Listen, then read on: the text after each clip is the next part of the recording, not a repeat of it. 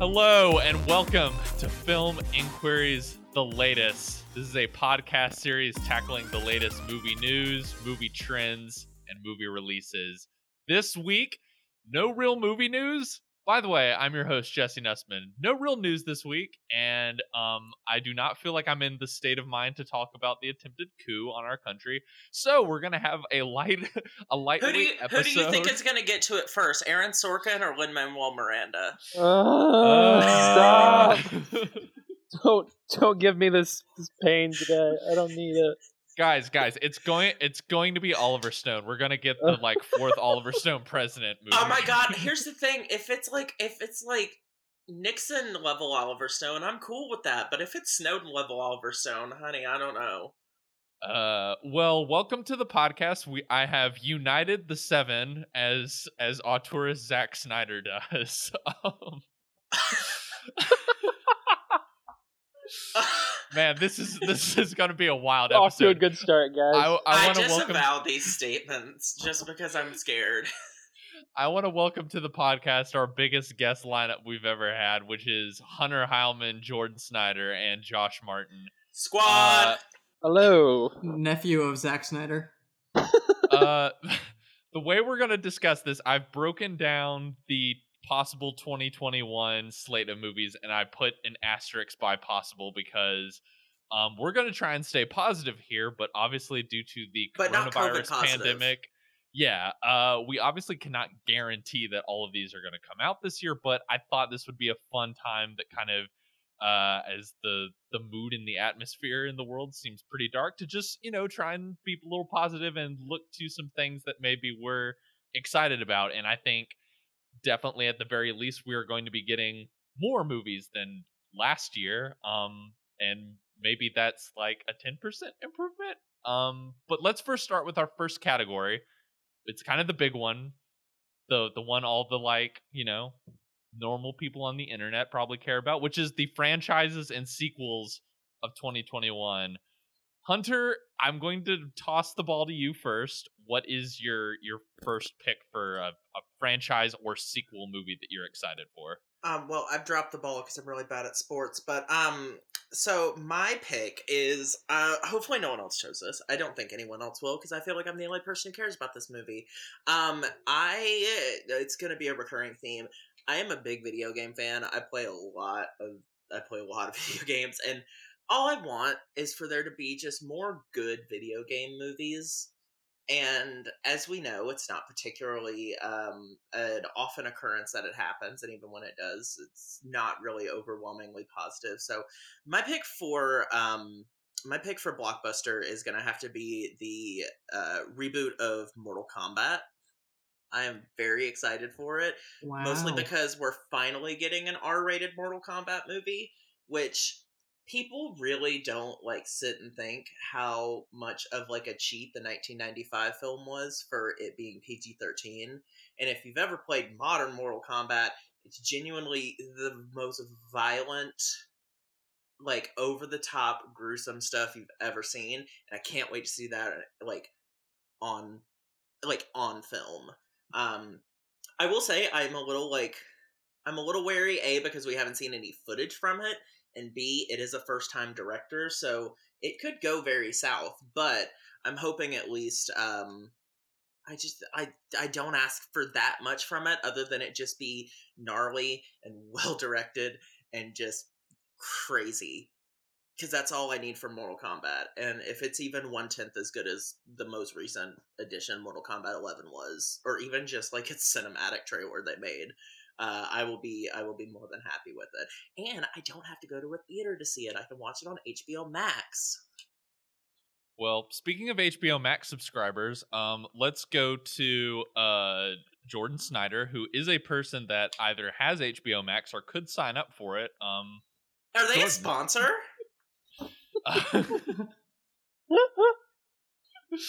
uh, Jordan, what's what's your franchise pick? Jesse, I'm here to talk to you about all the great selections that HBO Max has to offer. You go to HBOMax.com slash film inquiry. Just put kidding. oh my gosh! but if if they do want to throw money at you, Jesse, I'll I mean, go for it. But, I will um, do anything short of pretending to like Friends. Yeah, that we can't. We just can't do that. But I think I'm gonna go with a pick that is sort of setting up a franchise with uh, Dune because we know. Well, if every if the relationship between Villeneuve and Warner Brothers isn't completely tarnished forever, that should be setting up a, a franchise of movies and series to come. And I'm I'm a Villeneuve stan at this point. I'll I'll watch anything that he does, and he seems to be like completely in his bag with this one, and is touting it as the biggest movie he's ever done.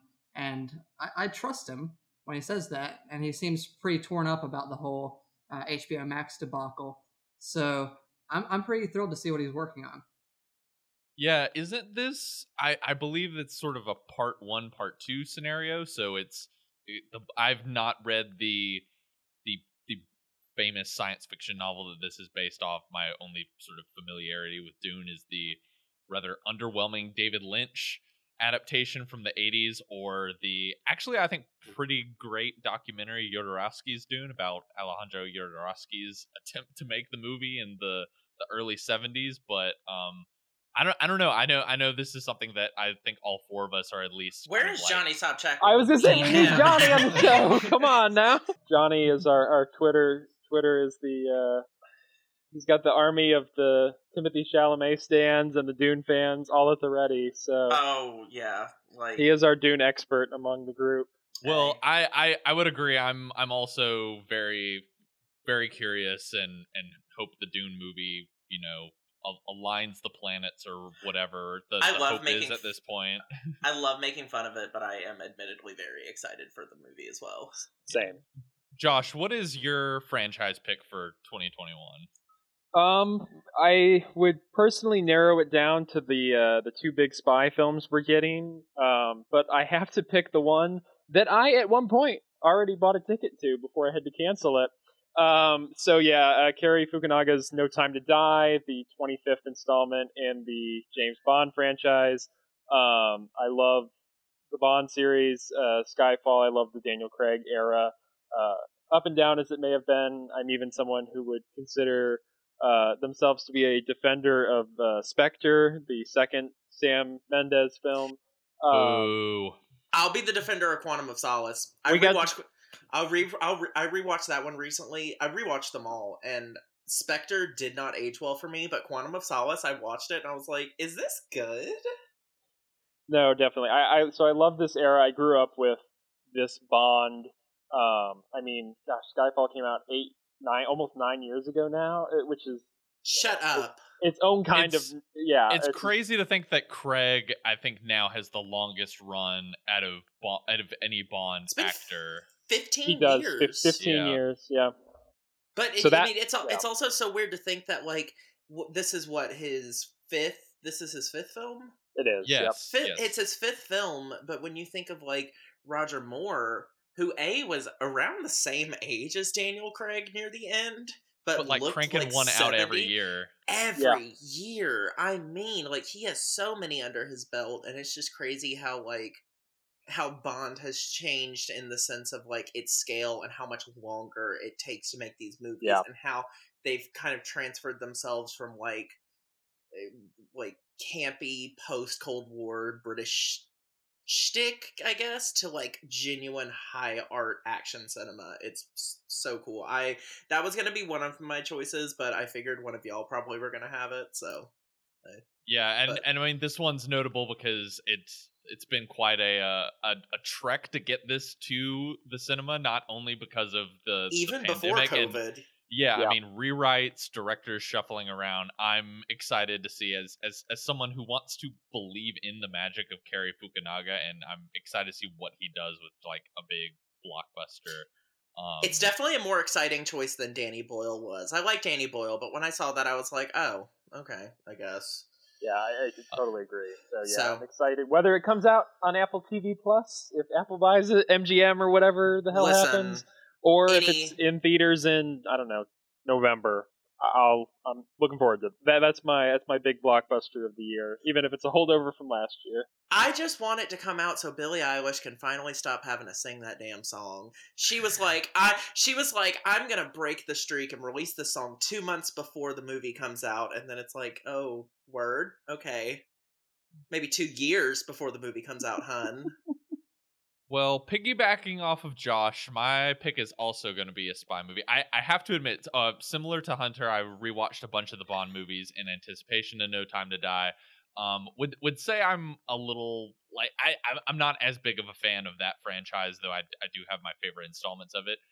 I will say though, maybe my favorite current movie franchise is the Mission Impossible franchise, and guys, this is maybe an opportunity for me to cheat at my own podcast rules and talk about two sequels that star a celebrity that I am deeply obsessed with, which is Tom Cruise, because we not only get Mission Impossible 7, but also Top Gun 2.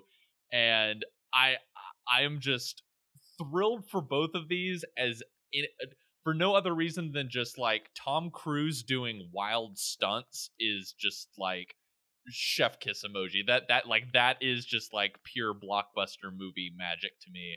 And I would not say I'm a massive fan of the first Top Gun movie. Like I, I think it is it is no. fun and it, it's sort of like 80s campiness, but um I, I don't know, just like the footage I've been seeing behind the scenes of the new Mission Impossible movie looks insane. I thought the last one Fallout. Yeah, well, of... especially what I've heard behind the scenes of the new Mission. Impossible Oh, that's true. insane.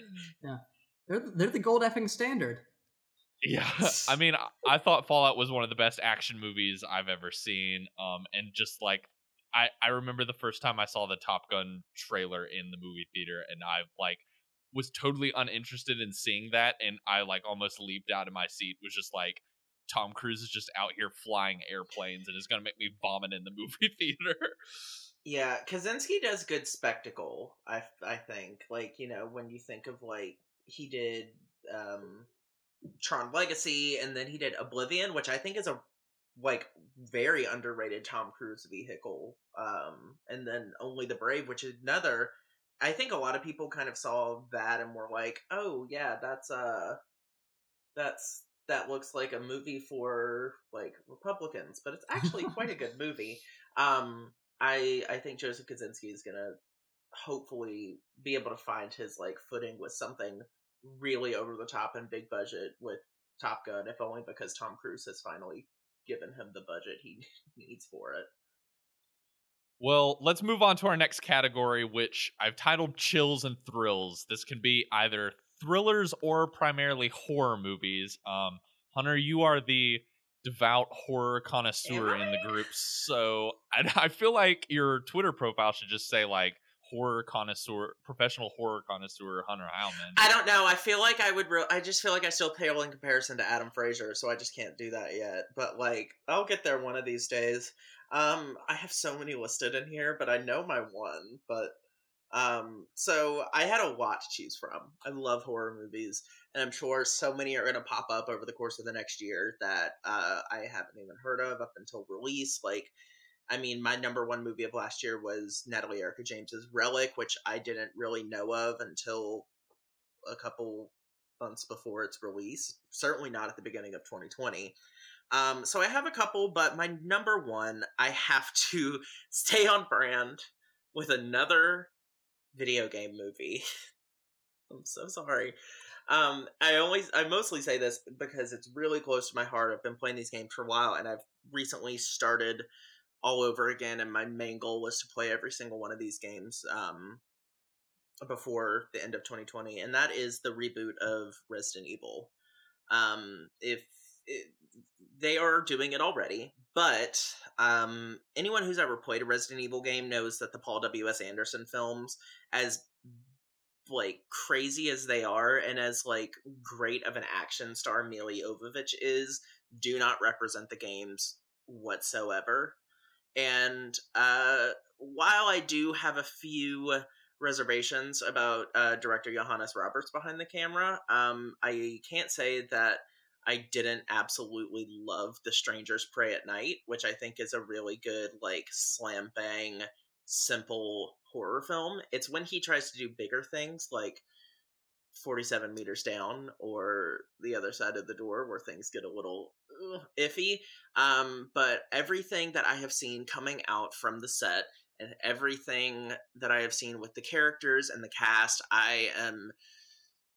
I feel as if there is someone behind the camera who actually cares about remaking these games into something that can be accurately trans- transformed on screen in a way that Paul W.S. Anderson, as much as he tried with the first film, really lost with the later ones as they got crazier and crazier and broke away from the from the the game series. Uh, and I I think they're from everything I know, they're focusing kind of on the first three games as reference, which paid a lot of homage to old George A. Romero uh, Romero stuff to the point that George A. Romero actually wrote the script to the first film but it was thrown out in in lieu of Paul W S Anderson stuff. So um, it's still the same producer, still the same distributor. So who knows? They might make the same mistakes as before, but I'm willing to give them a second chance. I think uh, I'm I'm just very excited for it. I'm just a, well, I, I have to geek out on that, but I, you know there are other ones that are coming out this year also that I also have major faith in. I don't know if Resident Evil is going to be the best, uh, but I I do know that it's the one I'm most excited for. Yeah, Very on brand hunter pick. Um, Jordan, what would be your kind of horror thriller pick for 2021? Okay, I think this is going to be both chilling and thrilling. Um, I'm going with uh, Robert Eggers' The Northman. Oh, um, so it's a, a that yeah, it is. Already wrapped filming. Yeah. Ah. So that's what 10th century Iceland, I think it takes place, and the the cast is amazing. Alexander Skarsgård, uh, Nicole Kidman, Anya Taylor Joy, Willem Dafoe, Ethan Hawke. I mean, you, you sold me right there. And I also just Bjork love... is playing a witch. Bjork is a witch. How can you go wrong with that? And also Robert Eggers. I just love his uh, production design on all of his films and his uh, attention to language and accents. So I'm I'm just thrilled with the concept and that he's at the helm. Yeah, I I couldn't agree. I I know I'm sure all four of us are are really excited for that, and it's one of the yeah. kind of few handful of movies that has been able to sort of successfully uh resume production during the and and in fact wrap during the pandemic um and just like holy cow that that that cast in a viking movie is just like just give it to me now. And you um, know like and you know robert eggers is going to do like major historical accuracy which with vikings means it's probably going to lend its lend its hand to quite a bit of hard to watch stuff. And i think that's going to be just lovely i didn't i'll be honest i didn't really like the lighthouse all that much. I feel like I'm the only person who didn't. And yet I'm still super excited for it because that's just the kind of director Robert Eggers is, I feel like. Even if I'm like so so on his stuff, I can't not watch something of his and be completely enthralled by it. If well, jo- if only visually. Oh, yeah. yeah. Well, Josh, what would be your pick? Okay, so I have um I have one that I don't know, but quick shout outs to two smaller movies. I don't know what the status of one of them is. One of them is filming, may not even come out this year. Um, Dario Argento has been trying to come back with another project forever. He has not made a good movie in ages, but if he could just get one more in there, that would be awesome. He's got a film called Black Glasses that uh, Daft Punk was supposed to do the score for. That sounds cool. Um, also, Park Chan Wook is filming another movie right now. Um, it's called Decision to Leave. It's like a cop procedural. I don't know what the hell that'll be, but whatever it is, I'm down for. Um, but my pick is also uh, stars Anya Taylor Joy. Uh, Edgar Wright's Last Night in Soho. Yes. Um, another film that was delayed from last year. Um, and yeah, I mean, Wright's a filmmaker who's tried to get movies churned out quicker, but he has uh, sort of continually been thwarted by uh, forces outside of his control, whether it was uh, getting fired from Ant Man or, uh, you know, a, a pandemic. So this one was supposed to come out uh, for the fall festival circuit last year. Uh, but it comes out in April now, and it's a Universal title, so it should be on VOD fairly quickly.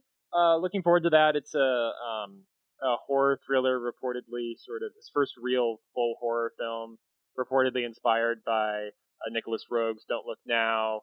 uh, Roman Polanski's Repulsion and sort of sort of these other like odd psychological thrillers of the 60s and 70s with sort of unique editing patterns and stuff. So um, I've liked all of Wright's films to date, uh, and I'm I'm excited to see what he does um, with more of a straightforward genre vehicle.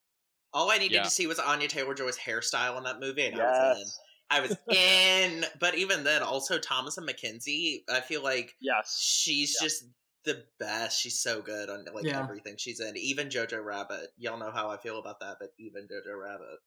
Yeah, I'm I'm similarly very very excited. This was one of the ones that I was a little sad to get see moved off the calendar last year, and I'm I'm eagerly hoping that we get to see it this year. Um, Yeah. Okay, I'm gonna list a few more. Oh, sorry. go for it, go for it. Hunter, just just list off. Oh, some- sorry. I, no, no, no. I didn't. I didn't know. You, I forgot that you had to go. I'll do mine at the very end. I'll just like do my rapid fire. Uh, well, th- there are definitely a lot of cool ones for Hunter to get a r- rapid fire. I don't. I'm gonna put this kind of in the thriller category, and it's Nightmare Alley, which Mm, is Hell yeah. Guillermo del Toro's new movie. It is a remake of a, a grimy noir from the 1940s about a con man and a like uh fortune teller kind of woman who uh conspired together um to manipulate other people and it has been described as being like very very grimy and very very dark and very very much like fully embracing that like gross noir aesthetic and stars Bradley Cooper and Rooney Mara and Cate Blanchett. Um, I'm I'm I'm personally a little hot and cold when it comes to Del Toro, but I really like the idea of That's him on kind of you. taking. Well, I'm with Jesse. I'm I, I, I'm I'm backing you up, Jesse. I don't even like Shape of Water all that much, so But, but I like the idea that he is sort of taking all the praise and sort of cachet he built up for Shape of Water and is like, I mean, he he also has a stop motion Pinocchio movie that will allegedly come out this year, but I like the idea of him cashing a blank check to do a a sort of very authentic kind of throwback noir um with kind of big movie stars in it and kind of just like it, it from what i've heard is it is embracing kind of the pulpiness of the genre. And i i personally um click more with del toro's films when he's like more embracing the pulpier aspects as opposed to something like shape of water that's maybe like going for something a little bit more prestige um but that would be my pick uh hunter what are some other horror movies that we should be excited for this year Okay. Um, a few. Well, a, a few that were supposed to come out this year but didn't. Uh, number one, Nia DaCosta's Candyman. Super excited for that. That was probably be my second choice Agreed. if not for Resident Evil. I think it'll probably be the best out of the choices. Um, I love Nia DaCosta's first movie, uh, Little Woods, so I'm really excited to see this and then see her jump to another genre with Captain Marvel 2. Um, this one, I don't know the status on it currently, but Don't Breathe 2. Um, love the first Don't Breathe. Uh, Fede Alvarez is amazing, even though he's not directing it. I'm still very excited about it. that one's in Um, post. That one's yeah. coming this year. Yeah. It's, it's done.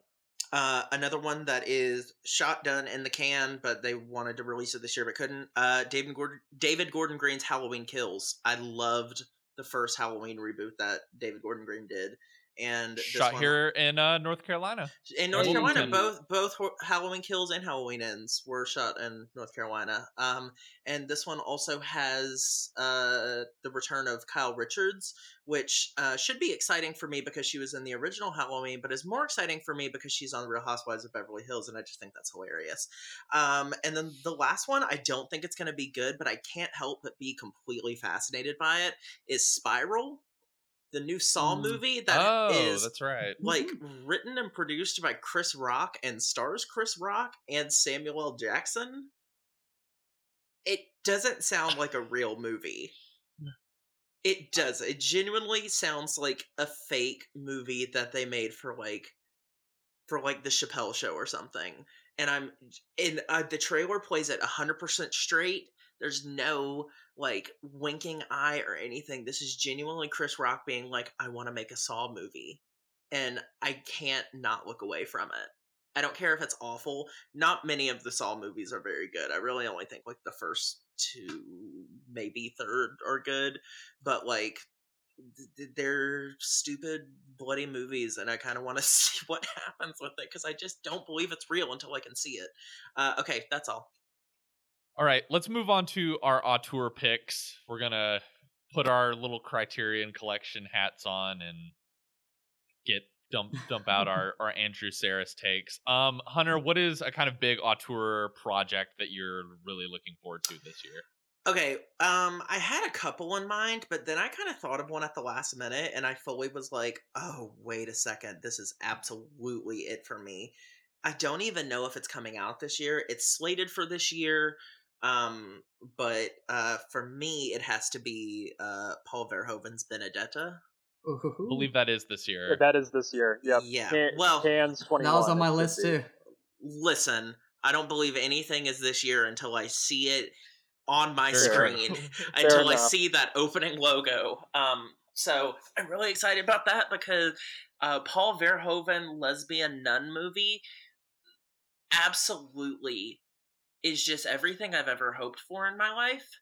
And uh, he is reuniting with a lot of the same people he worked with with Elle, which, if y'all don't know, is like my favorite Paul Verhoeven movie. I think uh, Isabelle Huppert was robbed of the Oscar. I think it's one of the smartest like thrillers, contemporary thrillers, and so he's reuniting with um, Said Ben Said, producer, writer David Ferrick, uh, the same editor, composer, and then also uh, Virginie Efira is playing the the lead role in it, who is also an Elle. So um, everything about this movie speaks to me just on a cellular level, and I haven't seen a single second from from the film, any footage.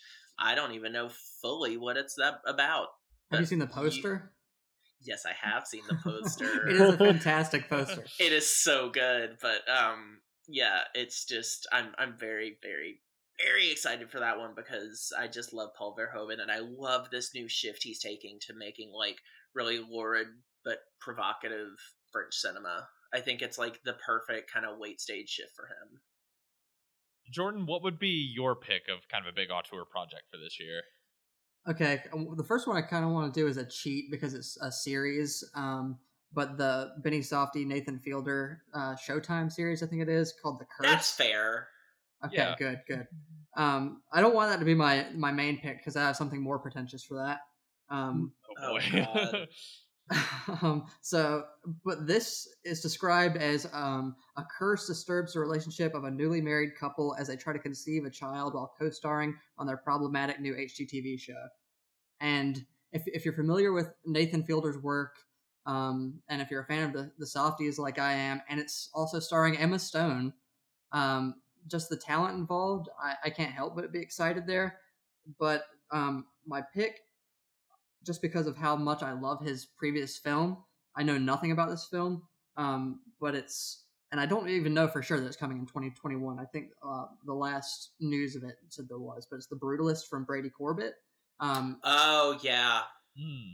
and so his his last film, very very polarizing, uh, Vox Lux. But for me, it's like one of the best of the decade level. So that's the main reason why I'm excited for this. It sounds a little bit more uh, conventional, um, but his his style of filmmaking and the way he uh, puts things together in post is very unconventional. So I'm just sort of excited to see where he's coming from on that level. I agree. I think Vox Lux is great. I mean, we've obviously talked about this uh, in a podcast before, but it is a it, it is a great a great film, and I do like the way Brady Corbet directs, especially also Childhood of a Leader is also a great film too.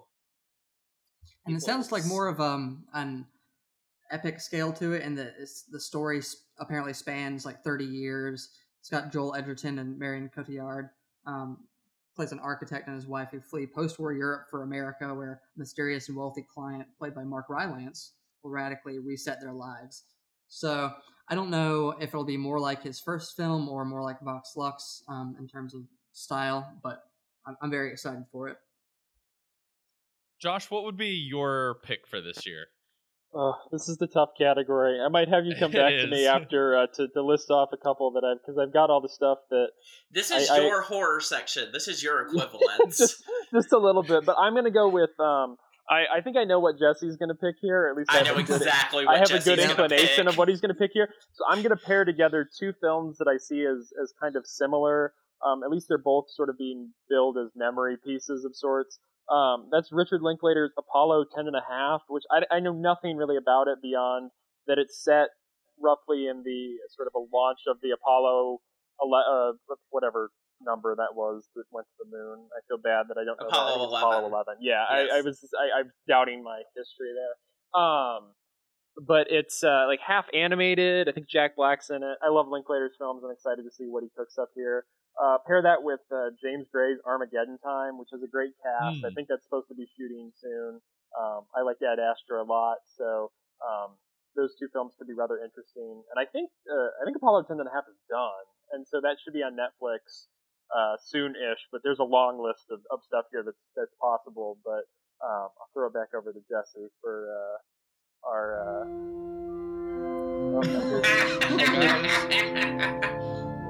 I want to welcome you to um the per the the Church of my Lord and Savior Paul Thomas Anderson. Um, Paul I'm Thomas sorry, Anderson. Paul, Paul W. S. Anderson. I, I didn't know No, we could no, do no, sound no. effects. Uh, Paul Thomas Anderson has a new movie coming out. It is, as of now, called Soggy Bottom, but I cannot imagine that's the actual title. Uh, and is starring the. Uh, it's it's already done. It's completely shot. Uh, like the Northman, he was able to to finish it during the pandemic. Um, all I really know about it is that it is starring Philip Seymour Hoffman's son as a high schooler in the 1970s who's trying to um, become a child star and uh, I also know Bradley Cooper is in it and is looking ridiculous.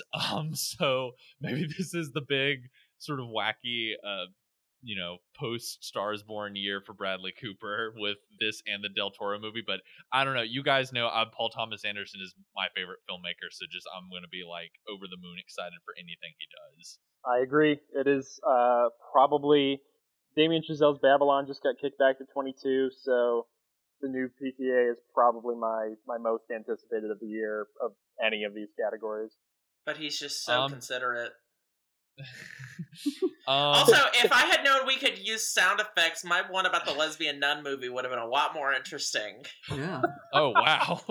I don't know that that would have made this a family friendly podcast. just just play the church music again. I'm sorry. Was Yeah, that that's a, true. Was that is is that a requirement for this?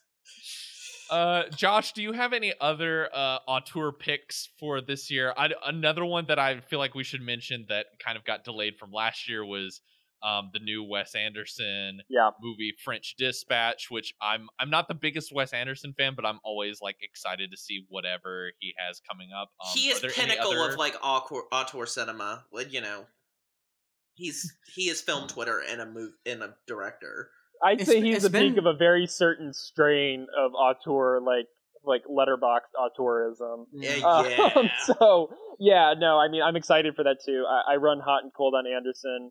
I wasn't a fan of Isle of Dogs. I wasn't Uh, either. Grand, Grand Budapest Hotel is probably one of my 25 favorite movies ever made. So uh, my my run the gamut with uh, uh, Wes Anderson opinions. Uh, to throw some other ones out there, I'm going to try to deliberately keep any out that could fit with the the last category. Um, Wong Kar Wai is back in some shape or form. We don't Let's know what we don't know Ah! what that is going to take, but Blossom Shanghai, whether the TV show or the film adaptation comes out, I'm very excited for that. Um, Terrence Malick has a new film.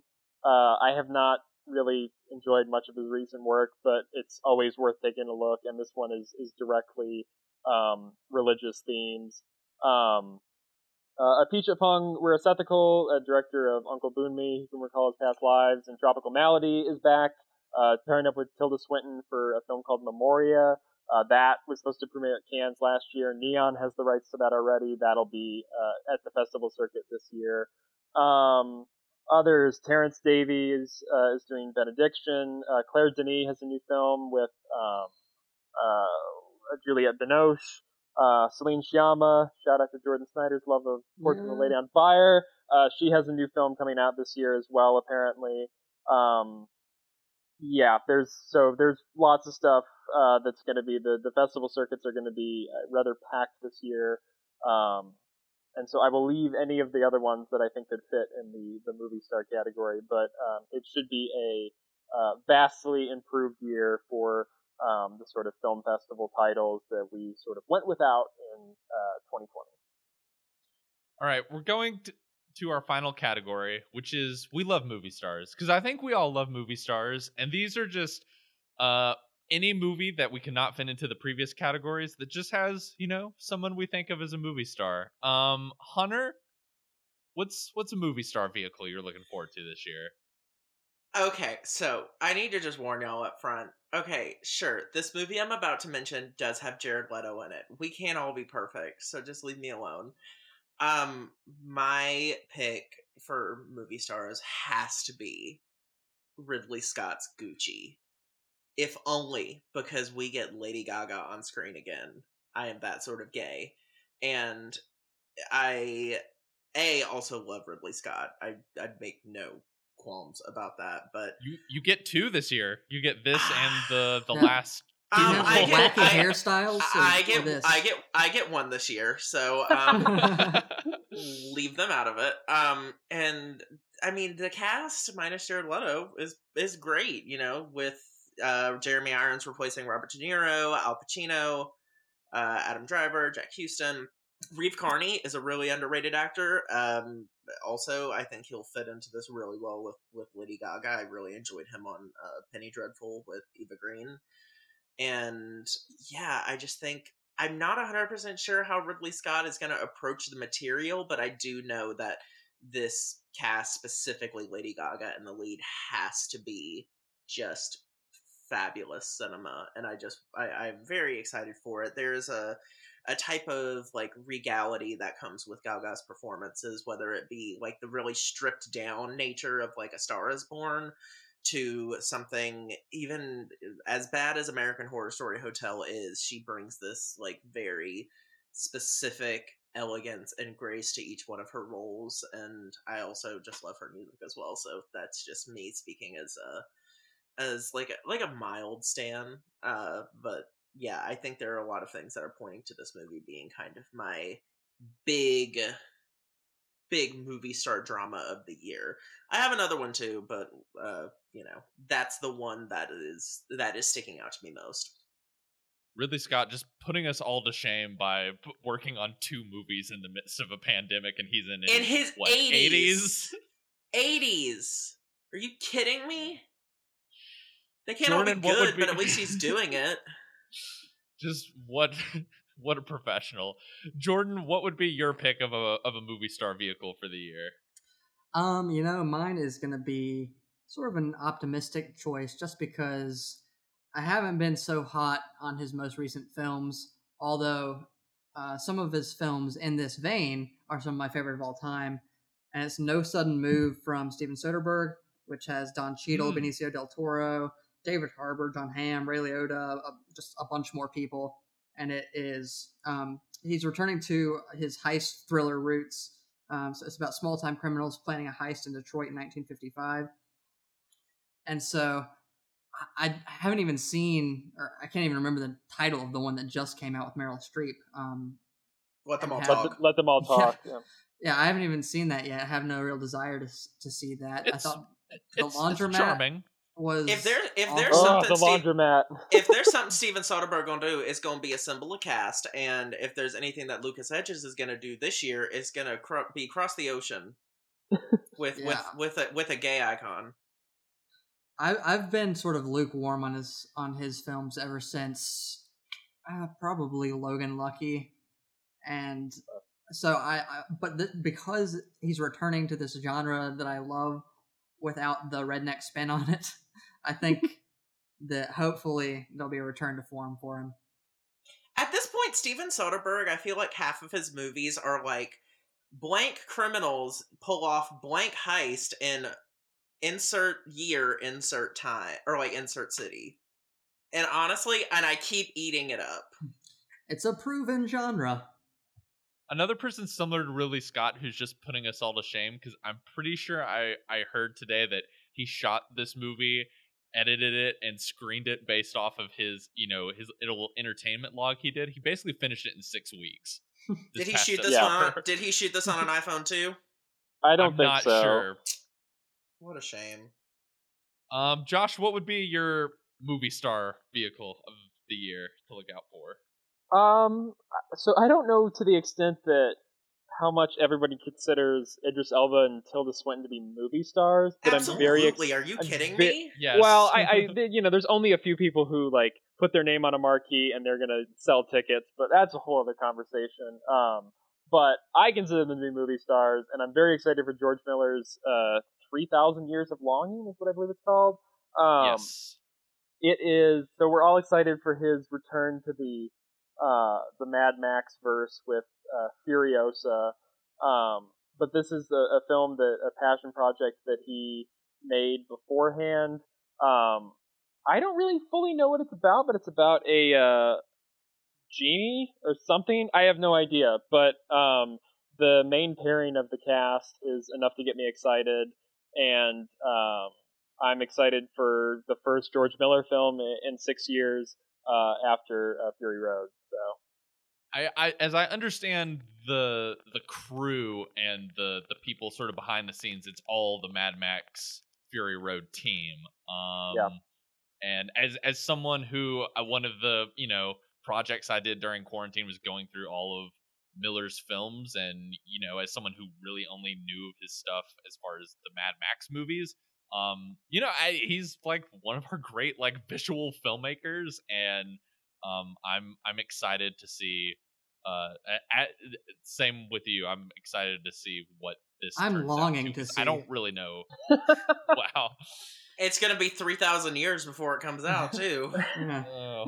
um, straight up, George Miller is one of those filmmakers like Ridley Scott, where it's like, damn, do you even know what a genre is? You just do whatever you want. Yeah. it's just exactly. like I'm gonna do Happy Feet too, but also at the same time I'm gonna do Mad Max Fury Road. Yeah, Just like, but you know, it's cool. I directed Babe also. Uh, it's you know, I like direct. I I really do like filmmakers who just do whatever they want because that's that's usually you get the best stuff out of it. So So for my movie star pick, I'm I'm going to kind of tie two together that I think represent the high and low of what this person can accomplish. oh. Um, we get two Denzel Washington movies this year. We get The Little Things, in which Denzel is playing, I think, like a sheriff who's hunting down a serial killer who may or may not be played by. too many Jared not be- Leto movies. if I had known this was coming, I would have done my Uh, other choice.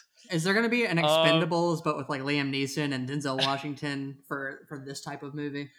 Well, there's I- gonna I- be there's gonna be there's gonna be an Expendables, but it's just Jared Leto playing all twenty characters. So I mean, I'm I don't have too high of hopes for that movie, but that's coming out at the end of the year, and I I'm I would watch Denzel Washington. That's, coming out at the end of. January. Yeah, it comes yeah, out this month. I, I would watch Denzel read ingredients off a cereal box. Um, y- you know, I he Oh, recently you saw was Roman J. by- Israel Esquire also? Is that what that movie is? yes, I mean, pretty much. I mean, D- Denzel was picked like over the Thanksgiving holiday as like the best actor of the 21st century by um Tony Scott and Manohla Dargis at the New York Times, and I I remember getting to that spot on their list and kind of like thinking about it for a second, even before reading their blurb and being like. You know what? I, I kind of can't think of another person who is like as consistently good and can even make sort of like garbage kind of watchable and this this seems like the kind of just probably like not that good movie but will kind of at least be sort of like mildly entertaining because denzel is just able to sort of like put the movie on his back. And then at the end of this year a project that i am extremely curious about denzel will be starring in the joel coen macbeth movie with frances mcdormand and just what denzel washington's energy is in a Coen Brothers movie. I mean, I know it's not an officially Coen Brothers movie, but like a, a Coen production is a very interesting pairing that I'm I'm just curious to see like what the mixture of those two elements is. So I, I think we're gonna get a little bit of like the high and low with Denzel, like a kind of like grimy crime movie, and then a like a high production like Shakespearean adaptation. Watch the little things be like the good one, and watch Macbeth suck. Yeah, it's. I mean, it's possible, but yeah, no, I, I definitely agree. I mean, going back on my my earlier movie star comment, I think Denzel is probably one of the handful of the sort of marquee. Their names above the poster. People are going to show up to see it. Movie stars we have uh, left in this sort of you know franchise driven climate. So even though I'm not super enthused about the little things, not a huge fan of uh, either Rami Malek or Jared Leto. Uh, I I'm activate excited my fight or see- flight. I'm excited to see what Denzel does. Well, I know there's a couple other movie star vehicles that we didn't touch on. Ooh, Hunter, ooh, there's ooh, one ooh, that deep water, deep water, deep water. Oh yes, Yes, let's go. Give me the Ben Affleck Ana de Armas content. Hey, give me the Adrian Lyne content. Are you kidding me? He hasn't made a movie Ah. in like almost twenty years. Is this going to be our generation's eyes wide shut of just like I hope the, so. watch the the like kinky movie about an actual celebrity couple?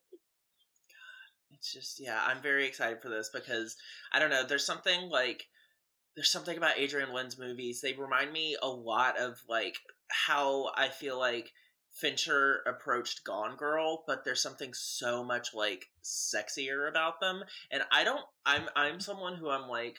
I don't think sex is necessary in every movie, but there are some movies where it's absolutely necessary. I've never seen an Adrian Lyne movie with a ton of sex in it where I'm like, that was unnecessary it's like whether it's fatal attraction or if it's unfaithful or like just i mean even like flashdance it's like yo you know exactly what you're doing behind the camera when it comes to like physical intimacy between actors and i feel like ben affleck and ana de armas no matter how much you like to make fun of them for like what a weird couple they are they are two very talented actors that i think are gonna like pull this off really well and i'm just i'm excited about that one too. Maybe that should have been my choice because i just realized i put a lot more enthusiasm into that than i did with gucci Should also mention two Netflix projects. Ana de Armas will also be starring in Andrew Dominik's Blonde, where she'll be Oh. p- playing Yeah. Marilyn Monroe. Um, Andrew Dominic has been saying this is one of the ten greatest movies ever made, so I'm he's out to here see- flexing. I'm interested to see what her voice sounds like. That's what I need to know. Or she has the look, but I need to know.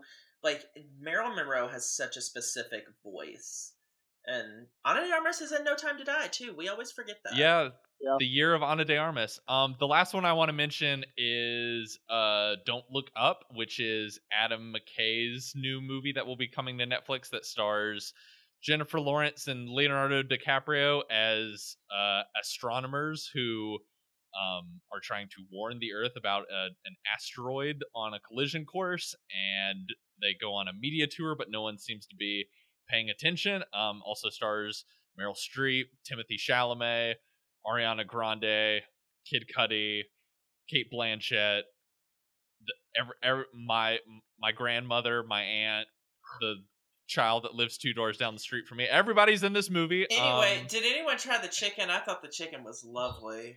I love so many people in that movie, and I just do not care about it at all at this I, point. You know, I, I want know- to. Yeah, no.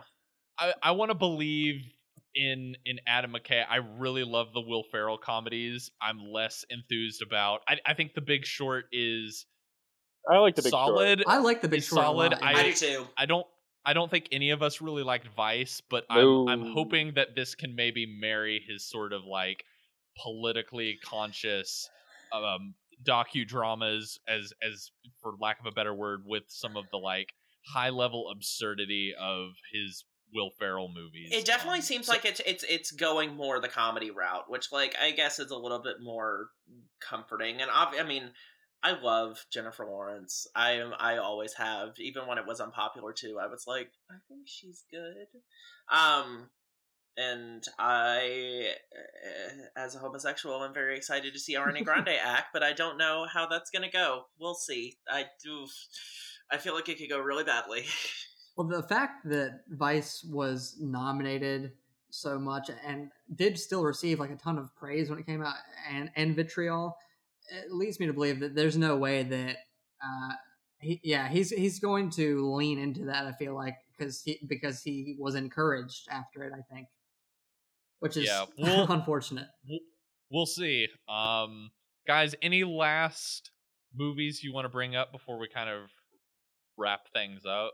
Anything that we didn't mention that I don't know where the Green Knight fits year? in, but that that's pretty I know a lot of people are I'm- excited for that. I'm Um, excited for Um, that.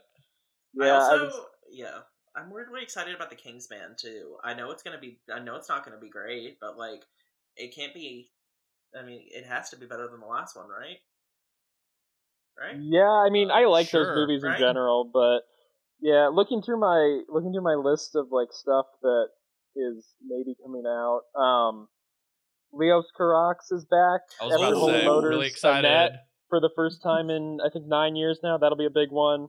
I'll Jonathan it when I Glazer- see it. Yeah, I mean that one is done. I know that one's done. It was That supposed to one's be at been. Cannes I feel last like year. that one's been done since like 2013. It feels like at this point. I agree. Yeah, it's been forever. That's gone through a ton of casting changes.